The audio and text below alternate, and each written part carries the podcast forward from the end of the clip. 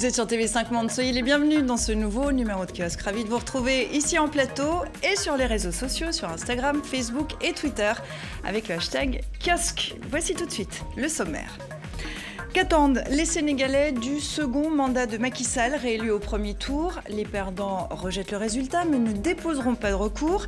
Quelles leçons tirer de ce scrutin émaillé de critiques dans ce pays réputé comme un modèle de démocratie en Afrique? Un vent de révolte souffle-t-il sur l'Algérie Depuis une semaine, la population manifeste contre un cinquième mandat d'Abdelaziz Bouteflika. Hospitalisé en Suisse, l'impotent président pourra-t-il déposer sa candidature? Le régime a-t-il un plan B? Que faire des djihadistes européens, les juger sur place, les rapatrier La question divise. Cette semaine, la France a délocalisé la problématique en Irak, qui va juger 13 de ses ressortissants. Quelle contrepartie pour Bagdad? Et que reste-t-il du groupe État islamique? Zone de forte turbulence pour Air France KLM, désireux de défendre ses intérêts. L'État néerlandais a fait une irruption surprise au capital de la compagnie aérienne. La France a-t-elle raison d'être énervée?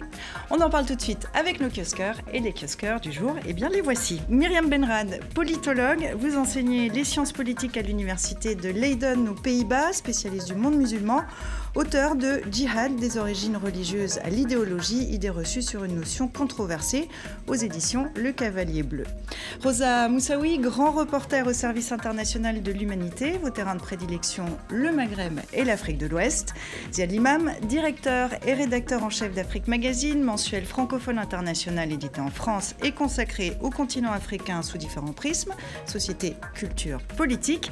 Et enfin Yann Mince, rédacteur en chef de la rubrique internationale du magazine Alternatives économiques. Vous êtes l'auteur de 30 questions pour comprendre les tensions dans le monde musulman aux éditions Les Petits Matins.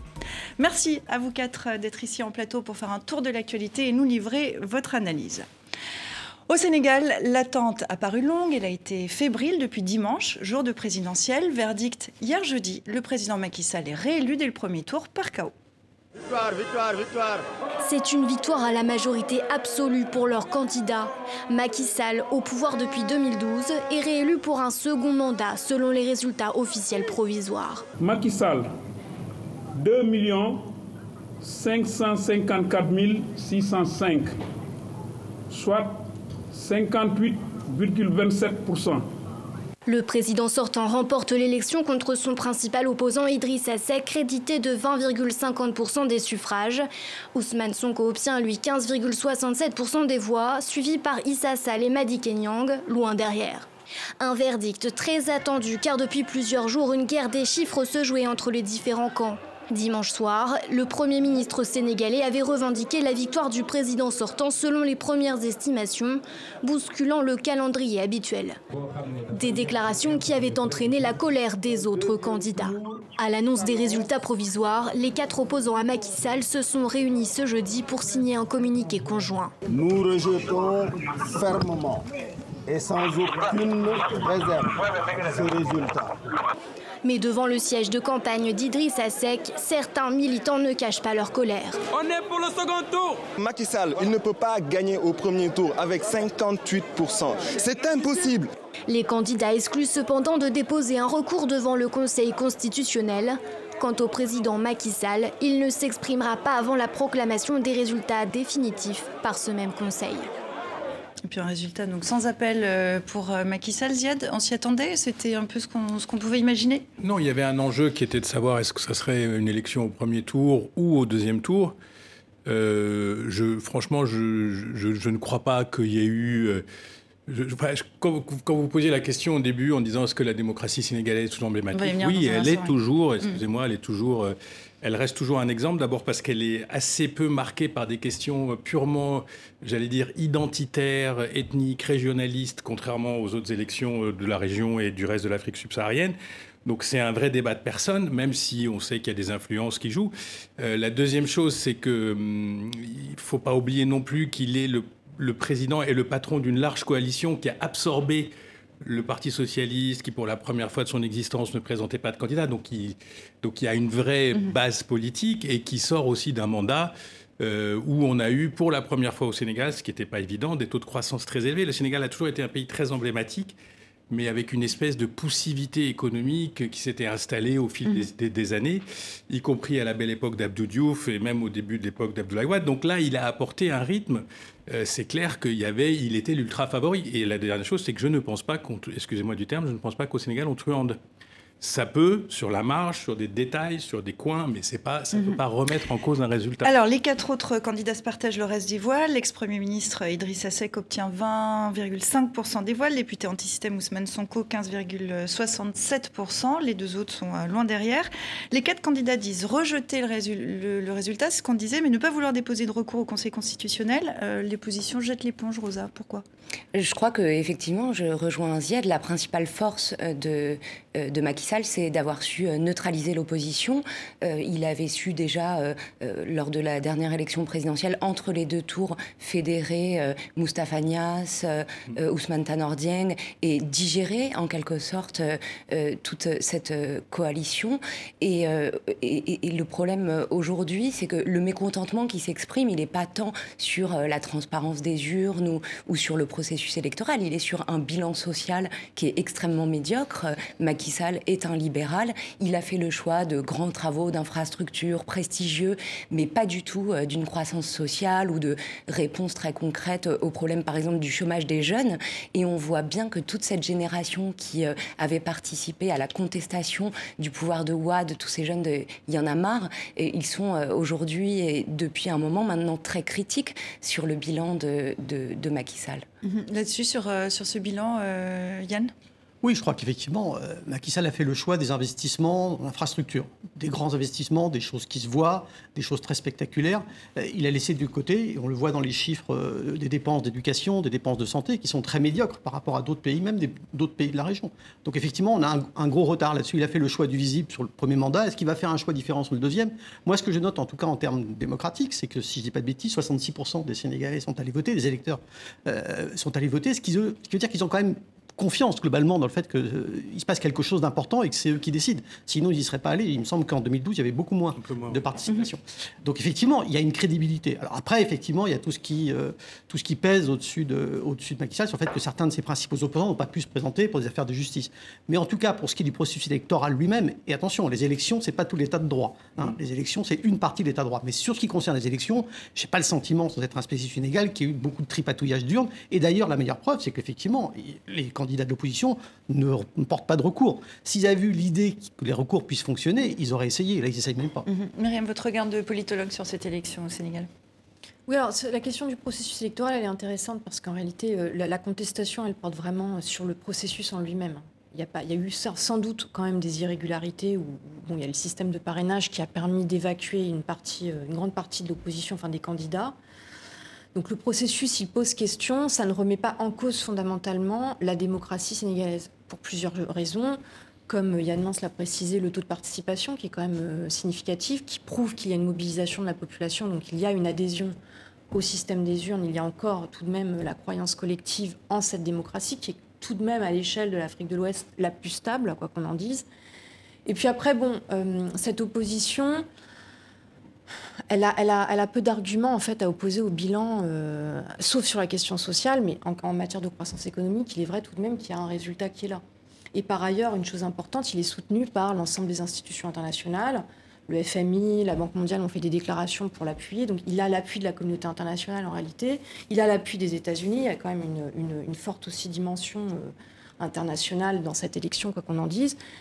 Avec ses projets de, grands- de grands travaux, d'infrastructures, la vraie question, comme euh, il a été souligné, c'est la question sociale, la question de la pauvreté, des inégalités. En quoi cette croissance va pouvoir, à terme, sur le long terme, profiter Bénéficier à une aux population qui explose et surtout, juste une dernière chose, de plus en plus urbaine, parce qu'il y a aussi quand même euh, ces disparités entre les campagnes et les villes. Yann et ensuite Ziad.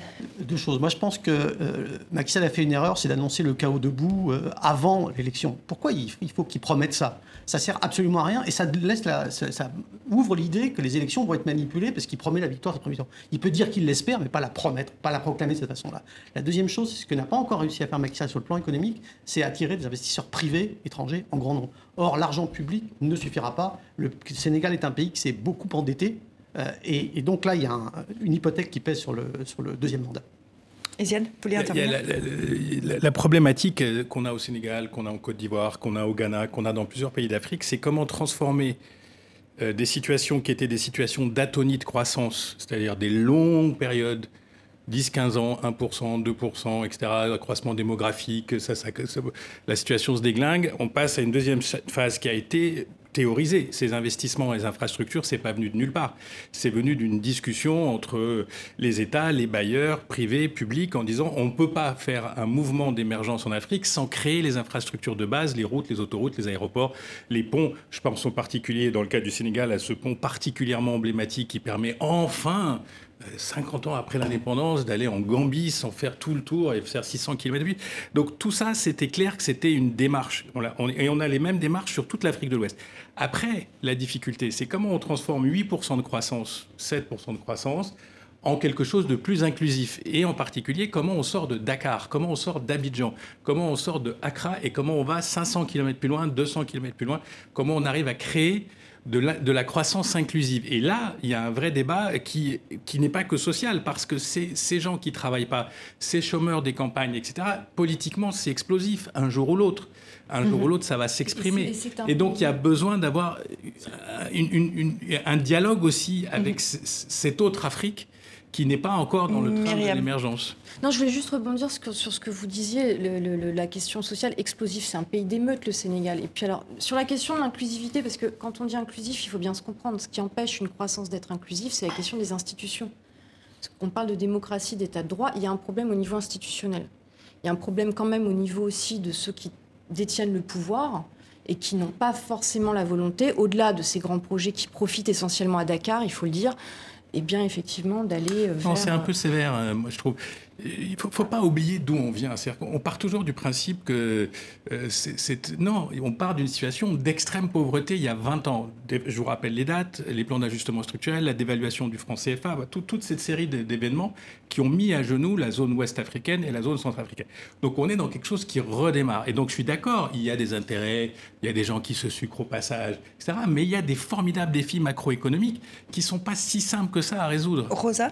Oui, alors c'est un pays où la tradition, la pratique démocratique est ancrée, peut-être plus que dans d'autres pays de la région. En même temps, le problème, c'est qu'il y a le sentiment chez les électeurs d'une forme de continuité politique au gré des alternances. On sait bien que Macky Sall, il a bâti sa, euh, sa carrière politique à l'ombre d'Abdoulaye Wade. La rupture, elle a été tardive, elle n'a pas été une rupture euh, politique ni idéologique. Euh, d'ailleurs, lui-même le, raconte un peu dans son autobiographie parue avant les élections. Il dit il y avait trois fils, il y avait Karim Ouad, Idriss Seck et moi-même il, tue le père, euh, pas du tout pour des raisons politiques, plutôt parce que euh, euh, ce père politique avait fait le choix d'une succession dynastique qui a fait d'ailleurs qu'il a ensuite été balayé. Mais je crois qu'il y a cette idée qui, s'est installée et qui, suscite un peu de l'amertume, qui est qu'au gré des alternances, les mêmes politiques sont conduites et qu'elles n'apportent pas des réponses aux enjeux principaux. Et, et l'enjeu numéro un dans ce pays, mais sur tout le continent, c'est la question du chômage de la jeunesse. Et un second mandat, on verra si, euh, euh, si Macky Sall arrive à adresser euh, cette problématique pendant son second mandat. J'en profite pour signaler sur TV5 Monde aujourd'hui la journée spéciale de la rédaction Démocratie, nouveau défi. on y a un petit peu consacré de temps aussi via le, Sénégal, qui est un exemple intéressant. Je vous propose qu'on en vienne maintenant à ce scénario extravagant. Prenez un président qui ne s'est plus exprimé en public depuis 2012, réélu en 2014 malgré un AVC, il brille un nouveau mandat avec toutes les chances de l'emporter à nouveau, que Sauf que, cette fois, les Algériens n'en veulent plus. Depuis une semaine, ils manifestent contre la perspective d'un cinquième mandat d'Abdelaziz Bouteflika. Mardi, les étudiants se sont mobilisés.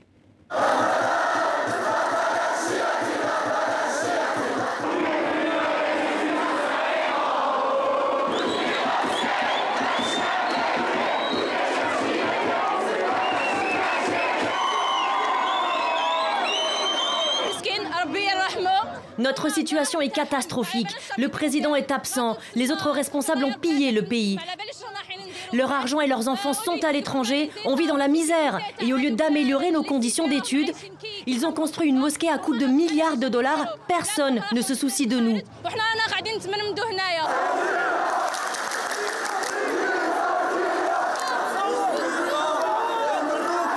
On est contre le cinquième mandat de Bouteflika. À un moment donné, il doit céder sa place. C'est obligatoire. C'est une démocratie, c'est pas une royauté ou bien quelque chose d'autre. Donc euh, on est tous révoltés aujourd'hui, on est tous unis et tous pour le changement.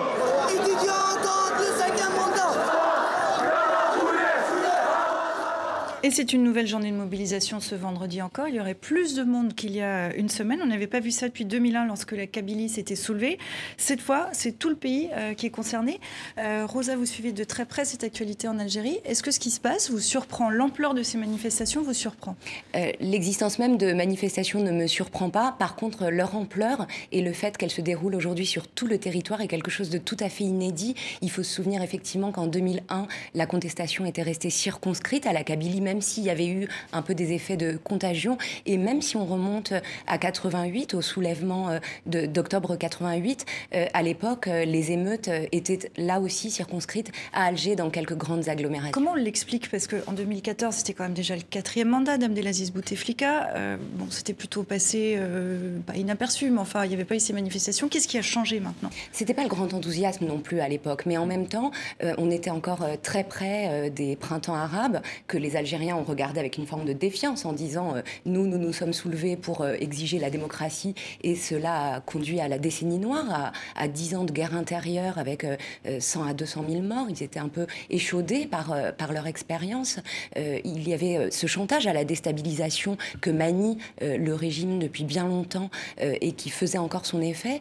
là, je crois qu'il y a un sentiment d'humiliation véritablement. Il y a l'exigence d'une représentation digne de l'Algérie et les Algériens euh, ne pensaient pas forcément euh, que ce scénario du cinquième mandat euh, serait poussé comme ça jusqu'au bout. Mhm. ils, ont eu un, sentiment d'être d'être véritablement humiliés par, par cette démarche-là, et c'est ça qui déborde. L'autre élément intéressant, si on observe ce qui se passe depuis une semaine, c'est que pour l'instant, ni la police ni l'armée ne sont intervenus. Est-ce que ça va durer comme ça?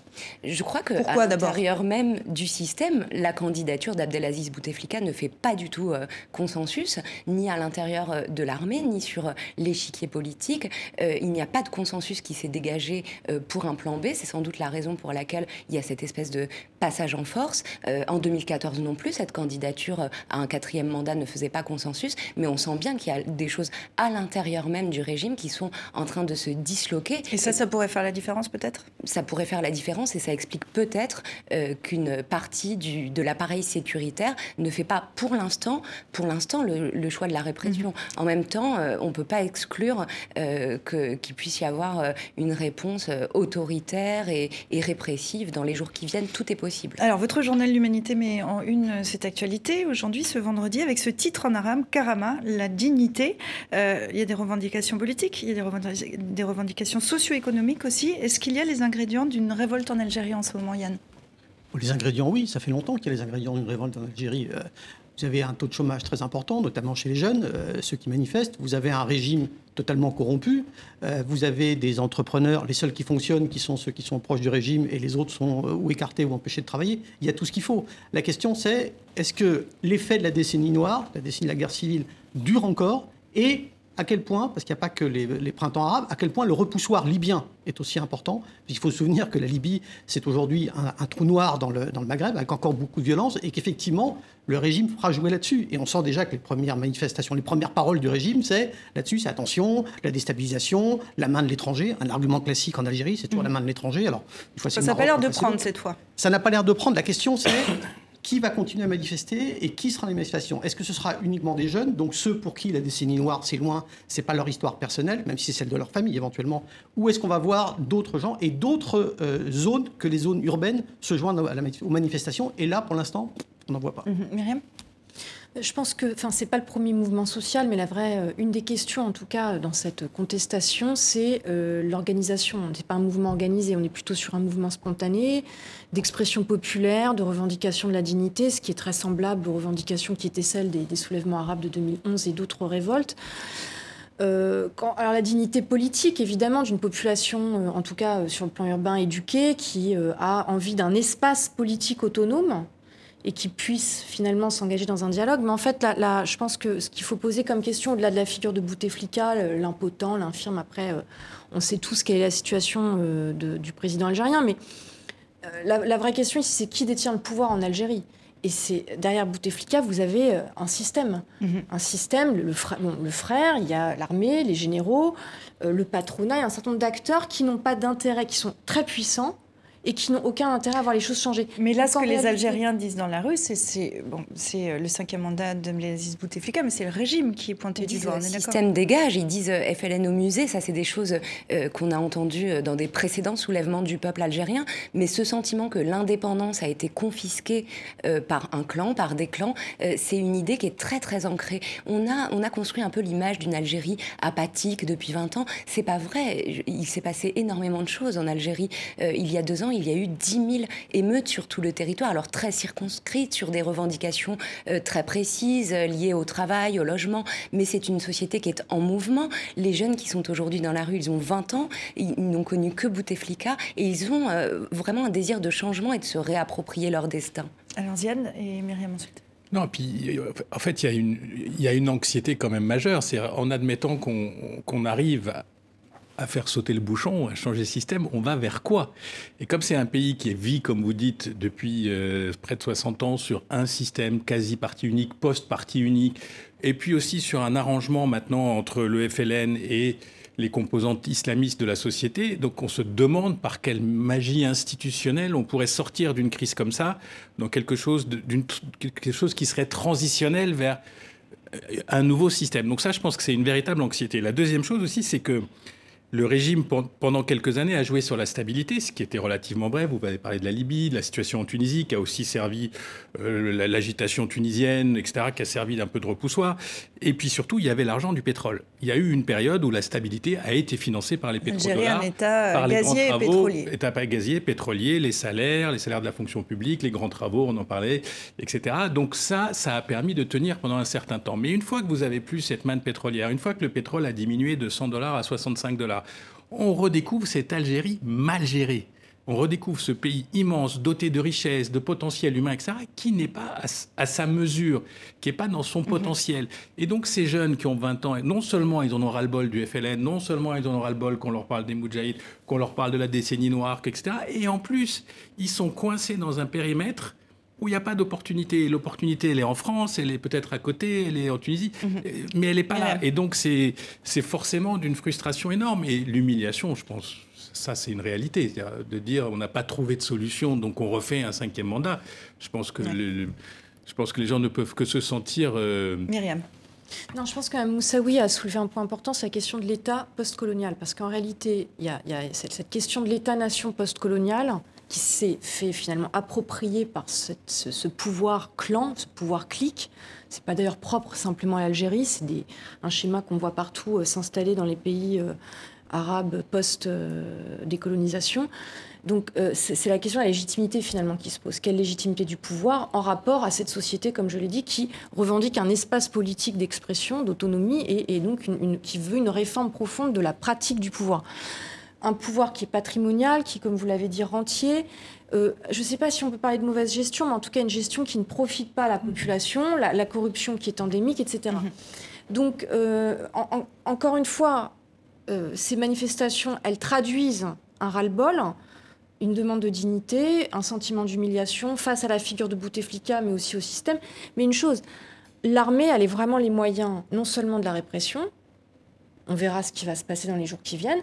Mais au-delà, euh, au-delà de la répression, euh, on pourrait aboutir à un scénario encore plus autoritaire, il ne faut pas l'exclure, euh, que ce qu'on a aujourd'hui, ce qu'on a vu dans d'autres pays arabes. Yann il y a une dimension effectivement qui touche l'armée, c'est que Bouteflika, depuis qu'il est arrivé au pouvoir, a dégagé un certain nombre de généraux, on a écarté, il a mis, il essaie de concentrer les pouvoirs contrôlent l'armée plus près de lui et plus près de, de Gaïd Salah, le, chef d'état-major des armées, ça veut dire qu'il y a beaucoup de mécontents aussi de l'autre côté. Il y a beaucoup d'anciens généraux, de généraux écartés. Il y a ces sombres histoires de gens qui ont été arrêtés pour du trafic euh, de cocaïne, 700 kilos de cocaïne dans le port d'Oran, ce qui fait quand même beaucoup, et qui ont été libérés, euh, en tout cas en conditionnel, par Bouteflika. Donc il y a des tensions au sein de l'armée. Moi, je ne suis pas du tout un spécialiste de l'armée algérienne, et je crois que c'est assez opaque, mais il n'y a pas que des gens qui le soutiennent là-dedans. Et donc un mouvement populaire comme ça, ça peut aussi être utilisé dans des règlement de compte. Je pense que hum, quand on parle d'armée, exactement ce que vous dites, quand on parle d'armée, il ne faut pas croire que c'est un bloc monolithique. C'est un bloc qui lui-même est composé de jeunes Algériens. Si vous descendez en dessous des généraux, les lieutenants, les officiers, les, les, officiers de ce qu'on appelle les officiers du rang et tout ça, c'est des gens qui vivent en Algérie. Ils ne sont mmh. pas externes. La deuxième chose, je pense que le message de ces gens dans la rue, il est très simple. Ils ne sont pas en train de parler de révolution. Ils sont pas en train de parler, ils sont pas en train de dire qu'il faut faire sauter le système. Ils ont dit c'est la fin d'une époque. Et ça, je crois que ça va rester, quelle que soit la solution qui sortira. Ensuite, que ce soit un durcissement, que ce soit une ouverture, mais c'est la fin d'une époque. Vous ne pouvez pas nous faire croire que l'époque que vous essayez de faire perdurer, elle va, elle va pas durer. Et donc ça va forcément entraîner des mouvements complexes dont on ne mesure pas aujourd'hui les... Mais il n'y a pas beaucoup d'alternatives sur la scène politique algérienne aujourd'hui visibles, évidentes. Et pendant ce temps-là, le principal intéressé, âgé de 81 ans, est hospitalisé euh, en Suisse. Un court séjour pour effectuer euh, des contrôles médicaux périodiques, nous dit-on. Les spéculations sur son état de santé euh, vont bon train. Rappelons qu'il est l'ombre de lui-même depuis son accident vasculaire cérébral en 2013. Rosa, est-ce qu'on sait comment il va? Non, on n'a pas d'informations précises sur son état de santé euh, réel, euh, sur ses mm. facultés même. Il ne s'est pas adressé au peuple algérien depuis, euh, depuis maintenant 2012, me semble-t-il. donc c'est vraiment parmi les choses qui ont poussé à la mobilisation, c'est cette idée, on ne sait pas qui réellement tient les rênes du pouvoir. Le pouvoir algérien, c'est une boîte noire, obscure, dont les acteurs eux-mêmes ne savent pas forcément bien les règles. Mais là, on est encore dans une, euh, dans une phase encore plus grave euh, de, de, confiscation, euh, de confiscation du pouvoir. Sur la question de, de, l'alternative, ce qui est en train de se passer en Algérie est tout à fait nouveau. On est sur un, un mouvement qui est pacifique, qui fait même du pacifisme une espèce de, de mot d'ordre. C'est très très différent de ce qui a pu se passer en Libye ou même en Tunisie en 2001 on est dans une autre phase avec euh, certainement des acteurs politiques nouveaux euh, qui vont euh, émerger. Moi, je crois qu'il y a tous les ingrédients en Algérie pour une transition démocratique ordonnée. Ce discours de la peur, il est manié mhm. par les autorités algériennes où Yahya dit ça commence avec des fleurs, ça va se finir comme en Syrie. Et, ça, c'est quelque chose auquel les Algériens répondent mais non, ça peut se finir avec des fleurs. On a la possibilité d'aller vers une démocratie sans qu'il y ait, sans qu'il y ait d'affrontement. je vois Piafé. Non, non, juste sur Bouteflika, pardon. C'est son petit nom, Bouteflika, c'est l'Algérie. C'est impressionnant quand on relit, quand on se replonge dans sa vie. Cet homme est pratiquement au pouvoir depuis l'âge de 19 ans. Au lendemain, il est, il est dans la LN, il est déjà dans les premiers cercles de pouvoir de la LN. Donc toute sa vie, c'est l'Algérie. Il est le chef d'État qui a le plus été au pouvoir, plus que Boumedienne, plus que tous les autres, etc. Donc c'est pour ça que je parlais de la fin d'une époque. cet homme incarne. C'est la fin de l'ère Bouteflika. Mais oui, mais l'ère Bouteflika, c'est toute l'ère depuis l'indépendance. Il a eu quelques années d'exil, mais en fait, il est là au centre du pouvoir il a été chef de la diplomatie, très Chef de la diplomatie, euh, le numéro 2 de Boumedienne. Euh, euh, on l'a rappelé après, au moment où les choses se sont complètement déglinguées. Donc il est, il est là. Ce qui sera plus compliqué à faire admettre à l'armée, c'est que la fin, c'est que ce serait la fin du contrôle de l'armée sur le pouvoir. Ça, ça va être beaucoup plus difficile à faire admettre à l'armée algérienne. la fin du système au moins d'arbitre, sinon un peu plus que d'arbitre. un peu plus que d'arbitre. Oui, enfin peut-être deux points par rapport à ce que vous disiez sur l'armée. C'est vrai qu'on a une multiplicité d'acteurs, etc. Mais on a un système qui est bien, bien au fait de ses intérêts. Hmm. Donc je pense qu'il faut nuancer sur la question des intérêts, l'armée, euh, les grands chefs. Soit... Oui, enfin suffisamment, ils sont tous suffisamment, à mon avis, au fait de leurs intérêts pour ne pas vouloir une déstabilisation majeure. L'autre point, c'est euh, cette contestation qui est très urbaine. Euh, et euh, quelle est euh, quelle autre Algérie finalement? Parce que moi, ça me fait aussi un peu penser. On parlait de la Tunisie, c'est pas le même scénario. Hein, c'est pas un soulèvement violent où on, veut renverser un régime. C'est plutôt une revendication d'ouverture et, d'alternance au pouvoir. avec bon évidemment le flou de réforme qui devrait s'imposer derrière, mais euh, on n'entend pas l'autre Algérie. Et cette autre Algérie, il y a quand même encore des soutiens à Bouteflika. Il y a encore quand même beaucoup d'Algériens qui, là, pour le coup, considèrent qu'une déstabilisation du système Bouteflika équivaudrait à exposer l'Algérie à ce qu'a connu la Libye. Rosa, je vous laisse euh, réagir à ça. Alors, je suis d'accord avec ce que disait Zied tout à l'heure. Ce qu'on est en train de vivre, c'est aussi un peu le contre-coup du choc baissier de 2014, lorsque les, cours des hydrocarbures ont chuté. Il faut savoir qu'aux belles heures où, du pétrole cher, il y a eu une politique redistributive qui a été conduite par le gouvernement algérien, à, à viser aussi clientéliste. C'était une façon d'acheter une forme de paix la sociale, hein, sociale. jusque, Mhm. jusque dans le pays profond. Et aujourd'hui, la contestation, elle s'exprime à l'échelle de, de villes moyennes qui n'avaient euh, euh, pas forcément bougé ou, ou- ou- ou dans lesquelles on n'a on pas souvenir euh, depuis longtemps d'avoir eu des manifestations. Je pense à des villes comme euh, Adrar, dans certaines villes de l'Est, etc. Et il y a toute une série de mouvements de contestation qui existaient déjà dans le pays profond. Je pense au mouvement des chômeurs de Wargla, au mouvement de contestation de l'exploitation du gaz de schiste, qui sont en train de converger dans une contestation proprement politique et, et jusque dans les campagnes, parce que euh, cette euh, redistribution, redistribution clientéliste de la rente, elle n'est plus tellement possible. Les Algériens ont vu dans la dernière période leur pouvoir d'achat chuter de manière vertigineuse, et, et ça aussi, ça alimente la colère. Dernière chose pour euh, conclure euh, avec vous, Euh, on parlait de l'état de santé d'Abdelaziz Bouteflika. La date limite pour déposer les candidatures à la présidentielle, c'est dimanche à minuit. Est-ce qu'il y sera? Est-ce qu'il va déposer sa, sa candidature? Il va pouvoir le faire. Ça paraît peu probable. Ça fait une semaine qu'il est hospitalisé en Suisse euh, officiellement pour des examens médicaux. Il semblerait que ce soit euh, ses proches, euh, son clan, qui déposent les signatures. De toute façon, il n'avait même pas prévu, le clan Bouteflika, qu'il puisse y avoir une campagne en tant que telle. C'est finalement ses proches qui auraient mené sa campagne pour lui en faisant déplacer le cadre de Bouteflika. Ça aussi, ça a fait partie du sentiment. Donc un d'humiliation. cadre, le cadre avec Le une cadre photo de, et la de- photo de de- Bouteflika. Bouteflika en avion qui survole l'Algérie. C'était la proposition de campagne qui était faite. Ben, c'est un cadre qu'on a déjà exhibé euh, dans des manifestations publiques et ça, ça a Mhm. vraiment suscité de la Et ça pose pour terminer la question du décès d'Abdelaziz Bouteflika. S'il venait à décéder, qu'est-ce qui se passe? Ins- institutionnellement, euh, je crois qu'il serait quand même obligé de, de repousser euh, le, le scrutin. De toute façon, c'est un scénario qui déjà aujourd'hui euh, est évoqué l'idée euh, d'un arrêt du processus électoral et d'un report de la date du scrutin. Et la En présidentielle Algérie, déjà, les arrêts et les reports de processus. C'était pas le même contexte. Ouais, ouais, Et la bon, présidentielle, la présidentielle qui, est, euh, qui est donc prévue normalement euh, le 18 avril prochain.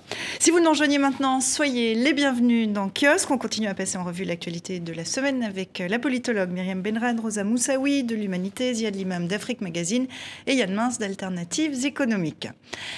Que vont devenir les Européens partis faire le djihad? Cette question maintenant, il serait quelques centaines regroupés dans des camps dans l'est de la Syrie sous le contrôle des Kurdes. Que faire d'eux? Les juger sur place, les rapatrier? Avec le désengagement annoncé des Américains, la question est devenue cruciale. Cette semaine, la France a délocalisé 13 de ses épineux-cas en Irak. Depuis l'offensive contre Daesh, les forces kurdes ont arrêté des dizaines de combattants français. Selon des sources irakiennes, 13 d'entre eux ont été transférés de Syrie en Irak pour être jugés. Sans confirmer directement s'ils sont français, le président irakien reçu à Paris a expliqué pourquoi c'est l'Irak qui allait les juger. Ils sont accusés d'avoir commis des crimes contre des Irakiens, des installations irakiennes en Irak. Ils seront jugés selon la loi irakienne et c'est ce que permet le droit international. Hasard du calendrier ou négociation diplomatique secrète. Ce transfert vers l'Irak tombe en tout cas point nommé pour la France. Les djihadistes n'auront pas à être rapatriés sur le sol français puisque l'Irak offre pour Paris un cadre juridique acceptable. Il relève d'abord des autorités euh, de ce pays à qui il revient de décider souverainement s'ils doivent faire euh, l'objet de procédures judiciaires sur place. Et ces personnes ont le droit de bénéficier de la protection consulaire. À ce moment-là, notre réseau diplomatique est ou sera mobilisé en ce sens. Quel sort judiciaire attend ces djihadistes? En juin 2018, la Française Mélina Boguedir a été condamnée par un tribunal irakien à 20 ans de prison pour son appartenance au groupe État islamique. Elle purge actuellement sa peine dans une prison de Bagdad avec son bébé de deux ans. Alors, est-ce qu'il faut rapatrier ces combattants euh, occidentaux, souvent européens, euh, ou les juger sur place en Syrie ou en Irak? Est-ce qu'il y a une réponse à cette question, Myriam? Non, je pense pas, parce qu'en fait, on essaie de. Enfin, déjà, c'est pas un débat qui euh, remonte à ces 13 djihadistes. Ça fait deux ans qu'on évoque la question. Il n'y a pas de réponse simple.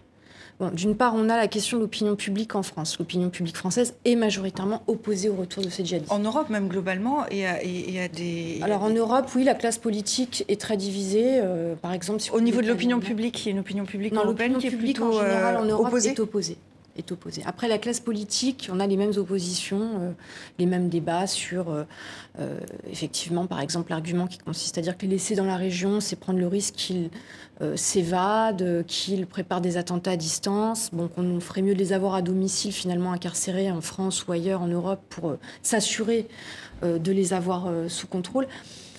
bon, on a en fait un certain nombre de djihadistes qui sont déjà rentrés, qui ont été jugés, qui sont incarcérés, qui purgent leur peine aujourd'hui. Si on prend le cas de ces 13 djihadistes en particulier, ce sont a priori des djihadistes très dangereux. Il y a eu un accord passé au plus haut niveau entre la France et l'Irak pour qu'ils soient donc euh, jugés et euh, maintenus en Irak. Ça ne veut pas dire que c'est le cas pour tout le monde, parce que parmi les 150 djihadistes qu'on a annoncés il y a quelques semaines, on a une majorité de femmes et d'enfants mhm. qui seront rapatriés, les femmes jugées incarcérées, les enfants confiés. Euh, on a toutes sortes de scénarios. Euh, mais euh, donc, comme j'ai dit, c'est une question politique. Maintenant, sur l'opportunité, on peut en débattre en réalité, parce que considérer que, que des ressortissants français doivent nécessairement être jugés en France, c'est tout de même dénier une certaine forme de légitimité, je trouve, à, la justice irakienne, par exemple, de juger aussi des gens qui se sont rendus coupables de crimes, d'atrocités sur le territoire irakien. Donc l'argument, je dirais que l'argument euh, des Irakiens, il tient aussi, à mon avis. Mais très bien, qu'est-ce qu'on fait demain avec ceux qui seront jugés par la justice syrienne et, et torturés et condamnés à je ne sais quoi? Là, on a un problème, c'est pratique. On a trouvé l'Irak, dont on dit c'est un régime démocratique, c'est un État de droit, alors sur la question de la peine de mort, on dit ah oui, mais si jamais il y a peine de mort, là on commencera à s'occuper de. Parce qu'il y a peine de mort en Irak, il n'y en a pas en France. Voilà. Euh, en revanche, pour l'instant, ceux qui ont été condamnés, sauf erreur, ont été condamnés à perpétuité. C'est pas la peine de mort, donc on peut. Mais qu'est-ce qui se passe demain avec ceux qui sont en Syrie, qui vont être récupérés par Bachar al-Assad, parce que les Kurdes sont très capables de dire les Européens n'en veulent pas, les Américains n'en veulent pas. Moi, je les rends à Bachar al-Assad. Les relations entre le SDF, les forces démocratiques syriennes et l'État syrien seront suffisamment ambiguës pour qu'effectivement il le fasse. Qu'est-ce qu'on va faire à ce moment-là mhm. Est-ce qu'on va laisser des Français se faire condamner, torturer, tout ce qu'on voudra, par un régime qu'on a pendant des années, et à juste titre, qualifié de dictature sanguinaire. Moi, j'ai un problème avec ça. Rosa. Euh, ce procès, il pose effectivement problème. D'abord, vous évoquez l'accord, mais quelles sont les contreparties?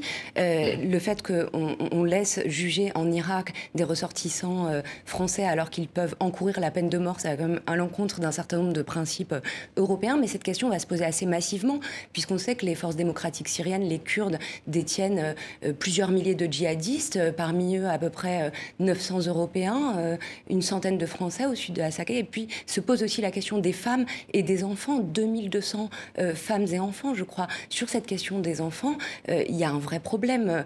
Euh, il y a des recours aujourd'hui qui sont déposés au niveau de, l'ONU. Et, finalement, il y a un discours très très anxiogène qui a été tenu sur ces enfants en disant ce sont des bombes humaines potentielles, etc.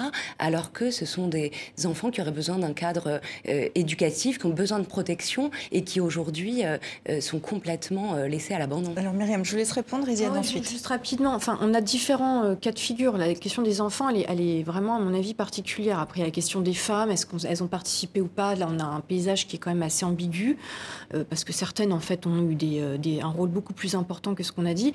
Mais pour vous répondre sur les contreparties, c'est très simple. À mon avis, enfin, c'est ce qu'on lit et c'est ce que beaucoup d'experts irakiens disent. Hein. les contreparties, elles sont militaires, hein. c'est-à-dire qu'en confiant 13 djihadistes à la justice irakienne, la contrepartie, c'est une aide militaire euh, accrue euh, de la part de la France, qui est engagée en Irak, qui va apporter plus d'expertise aux Irakiens.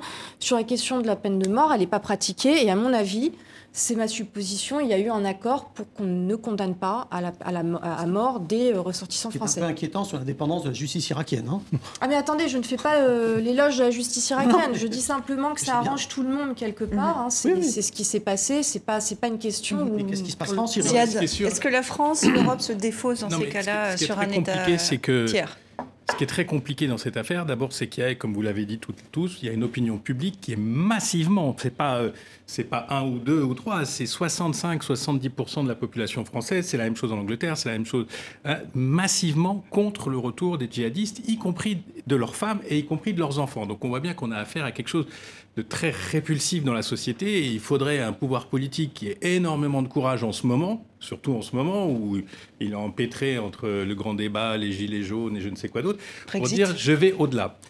La deuxième chose, c'est que je pense qu'il y a beaucoup de cas, il y a beaucoup de zones d'ombre, de zones grises.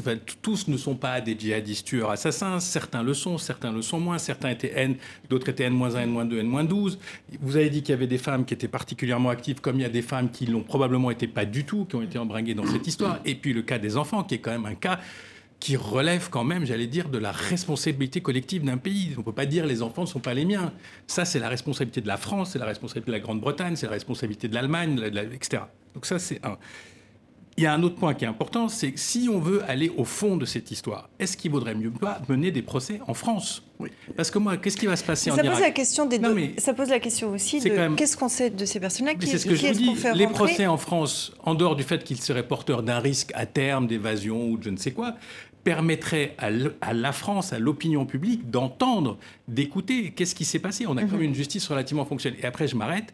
On parle beaucoup de la France, pas beaucoup des Anglais. On pourrait parler des milliers de Tunisiens, de Marocains, mhm. euh, de toutes sortes de gens du monde entier qui sont un peu paumés dans ces régions, qui ont été faits prisonniers, etc. Et dont la gestion, elle aussi, s'annonce je pense que c'est un problème dont on va entendre parler pendant des années. Mhm. Ce qui est frappant dans, cette affaire, c'est la cacophonie européenne. En fait, euh, tous les pays concernés euh, partent un peu en ordre dispersé. Une fois que Trump a, a, demandé aux Européens de reprendre leurs djihadistes dans le sillage de l'annonce du retrait euh, américain, les réponses ont été très différentes. La France, là, on le voit avec ce procès, se défausse et puis ça l'arrange un peu. Les Allemands ont dit d'accord, on veut bien les juger, mais leur rapatriement va être compliqué. Les Britanniques disent on n'en veut pas, ils doivent être jugés là où les crimes ont ont été commis. Et je crois que là, un des problèmes, c'est aussi euh, l'absence de stratégie européenne cohérente en la matière. Les, Britanniques ont même fait pire, parce qu'ils ont retiré la nationalité à une mm. jeune femme. Ils ont créé d'un apatride.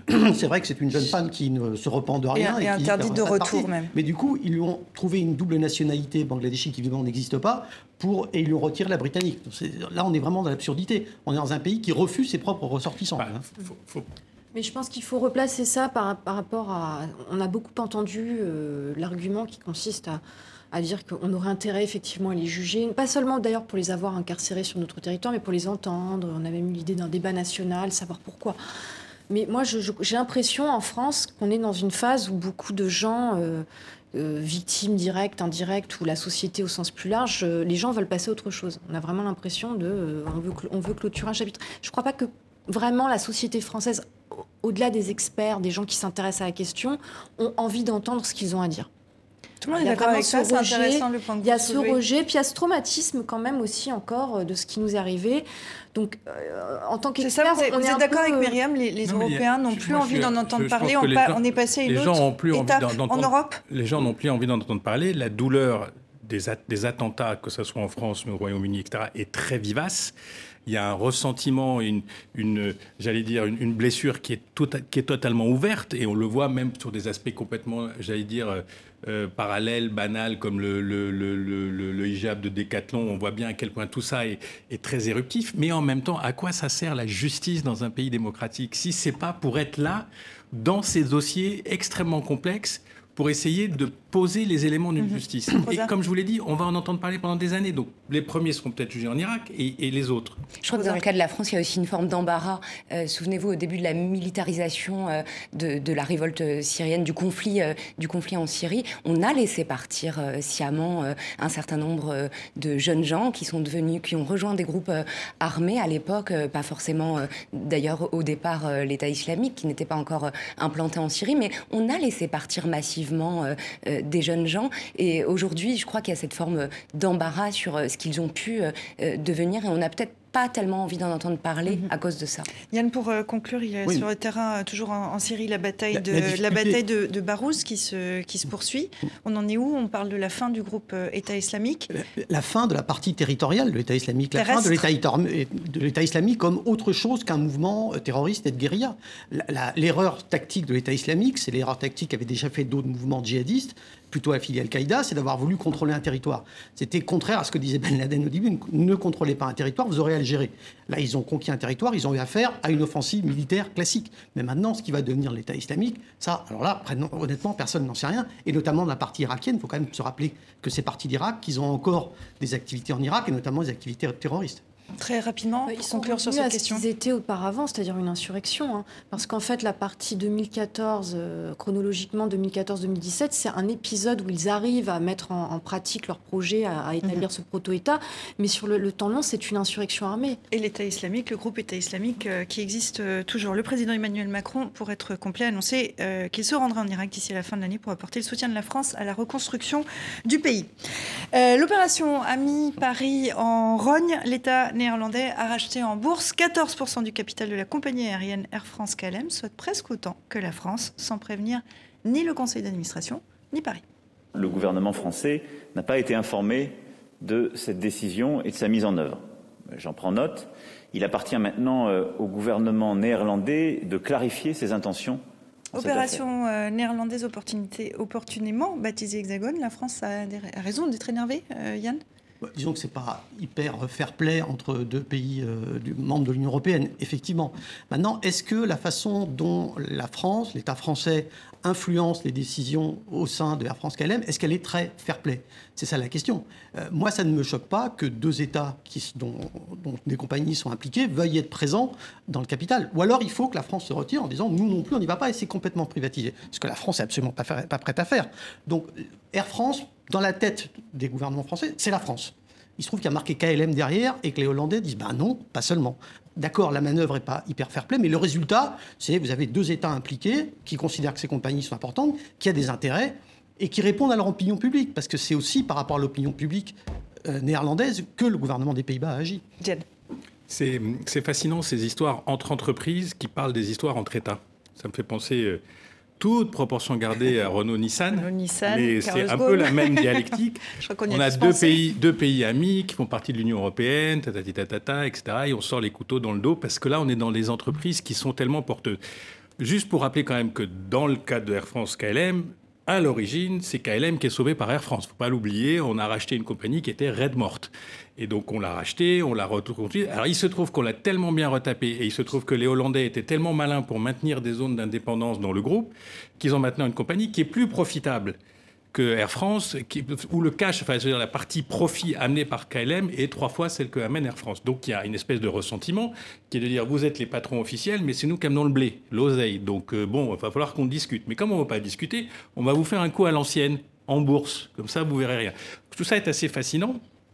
Euh, ça vient aussi au moment où Air France, pour la première fois, nomme un patron qui n'est pas un patron du sérail français, qui arrive avec ses méthodes en disant faut intégrer ces deux compagnies parce que c'est pas possible sinon.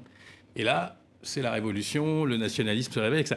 Moi, je pense qu'ils vont, ils vont trouver un accord parce que ça reste, euh, ça reste malgré tout euh, une question de vie ou de mort pour les deux entreprises. Il suffirait que, ça, que, que, le, que le, débat se, se, dérape trop pour que les deux entreprises soient pénalisées fortement. Pour rebondir là-dessus, 2018, résultat d'exploitation de plus de 1,3 milliard d'euros. KLM a réalisé environ 80% du résultat du groupe. Mmh.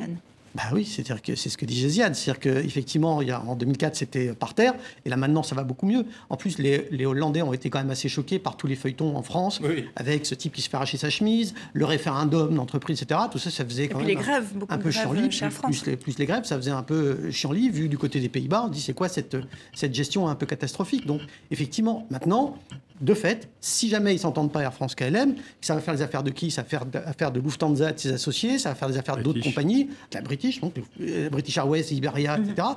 Donc effectivement, ils ont intérêt à s'entendre. La, je disais, la manœuvre n'est pas hyper clean, mais en même temps, jamais la France ne dirait je me retire de cette histoire. Parce qu'après tout, on pourrait dire c'est une compagnie privée. Institutionnellement, institutionnellement, Air France a encore quelques cartes, ils ont double droit de vote, etc. Donc ils ont encore une marge de manœuvre. en fait, on a, on a, oublié que c'était un seul et même groupe, mais que les deux compagnies continuent à avoir à des vivre. intérêts Il y, a des, rivalités sur le rôle de hub de l'aéroport Charles de Gaulle ou l'aéroport d'Amsterdam, des rivalités aussi sur la question de la gouvernance. Moi, ce qui me frappe dans cette affaire, c'est comment le gouvernement a l'air de tomber du haut de l'armoire. Emmanuel Macron, Bruno Le Maire, qui découvrent ça, qui sont très choqués, etc. Un peu comme dans l'affaire de Ford Blancfort, lorsque Emmanuel Macron avait, euh, fustigé le cynisme de Ford. Euh, on voit là qu'il n'y a quand même pas euh, de, de, stratégie industrielle très, très cohérente. Je ne pense pas que ce soit une question de stratégie. C'est cette idée chez les gouvernements français que la France est plus important que c'est plus grand, que c'est plus fort, et que les petits Pays-Bas doivent nous obéir. C'est tout. Je crois vraiment que c'est la relance française classique. Myriam bah oui, enfin, je pense qu'il y a une forte dimension, effectivement, comme vous le disiez, souverainiste, voire nationaliste, mais enfin, ça va dans les deux sens, pour le coup, à la fois du côté français et néerlandais. Euh, et puis ça renvoie aussi à, à, ce, à ce, montage. Hein. Air France KLM, c'est un montage bien particulier si on le rapporte aux fusions, par exemple, nord-américaines. On n'est plus sur une alliance. Effectivement, bon, les, les, Néerlandais ont fait un coup de poker qui euh, déplaît fortement aux Français.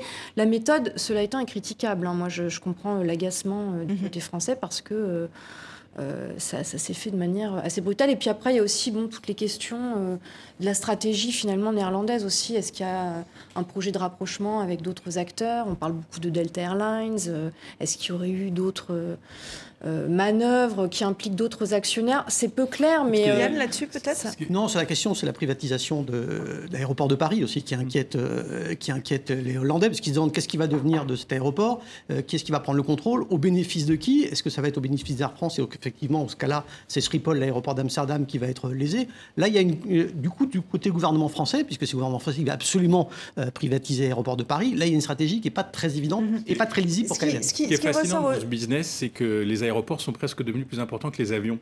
C'est-à-dire la, plateforme, le hub, la puissance d'une plateforme est devenue essentielle au, business model. Et ce qui, ce qui, angoisse visiblement les Hollandais, c'est les plans d'Air France pour Schiphol. Et Schiphol, c'est le cœur de la Hollande. Enfin, vous habitez en Hollande, c'est vraiment, euh, on a les, bijoux de la couronne. Et il y a des vrais oui, donc il y a des vrais problèmes de. Se posent.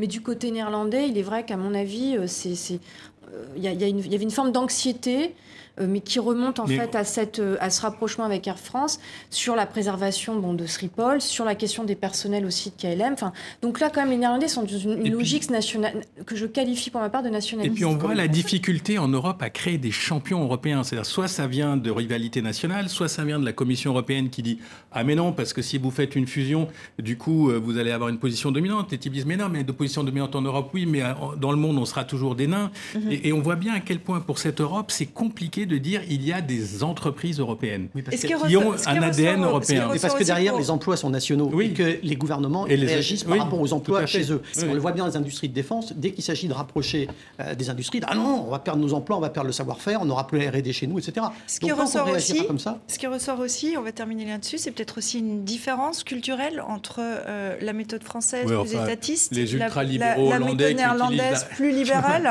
les ultra-libéraux hollandais qui utilisent l'argent de l'État pour régler un compte de pouvoir avec la France, excusez-moi, je vois pas où est l'idéologie. C'est un pays ultra. je ne parle pas d'idéologie, je parle de deux façons de faire qui sont différentes. Est-ce que c'est ça qui ressort aussi les, capitalistes sont libéraux quand ça les arrange et quand ils sont pas, ils Rosa bah, Je crois qu'il y a des dogmes qui volent en éclats, mais depuis 2008 euh, et la crise, beaucoup, beaucoup de dogmes volent en éclats. On a vu euh, des, libéraux, par exemple, euh, en Grande-Bretagne, remettre de l'argent public dans, des banques en difficulté. Mm. Et, effectivement, dans, ce contexte de crise, il y a beaucoup de choses qui bougent. C'est vieux comme le monde. Alain Madelin était ministre de l'Industrie dans les années 80. Il, il aidait beaucoup l'industrie française. Donc ça, c'est un vieux machin, ça.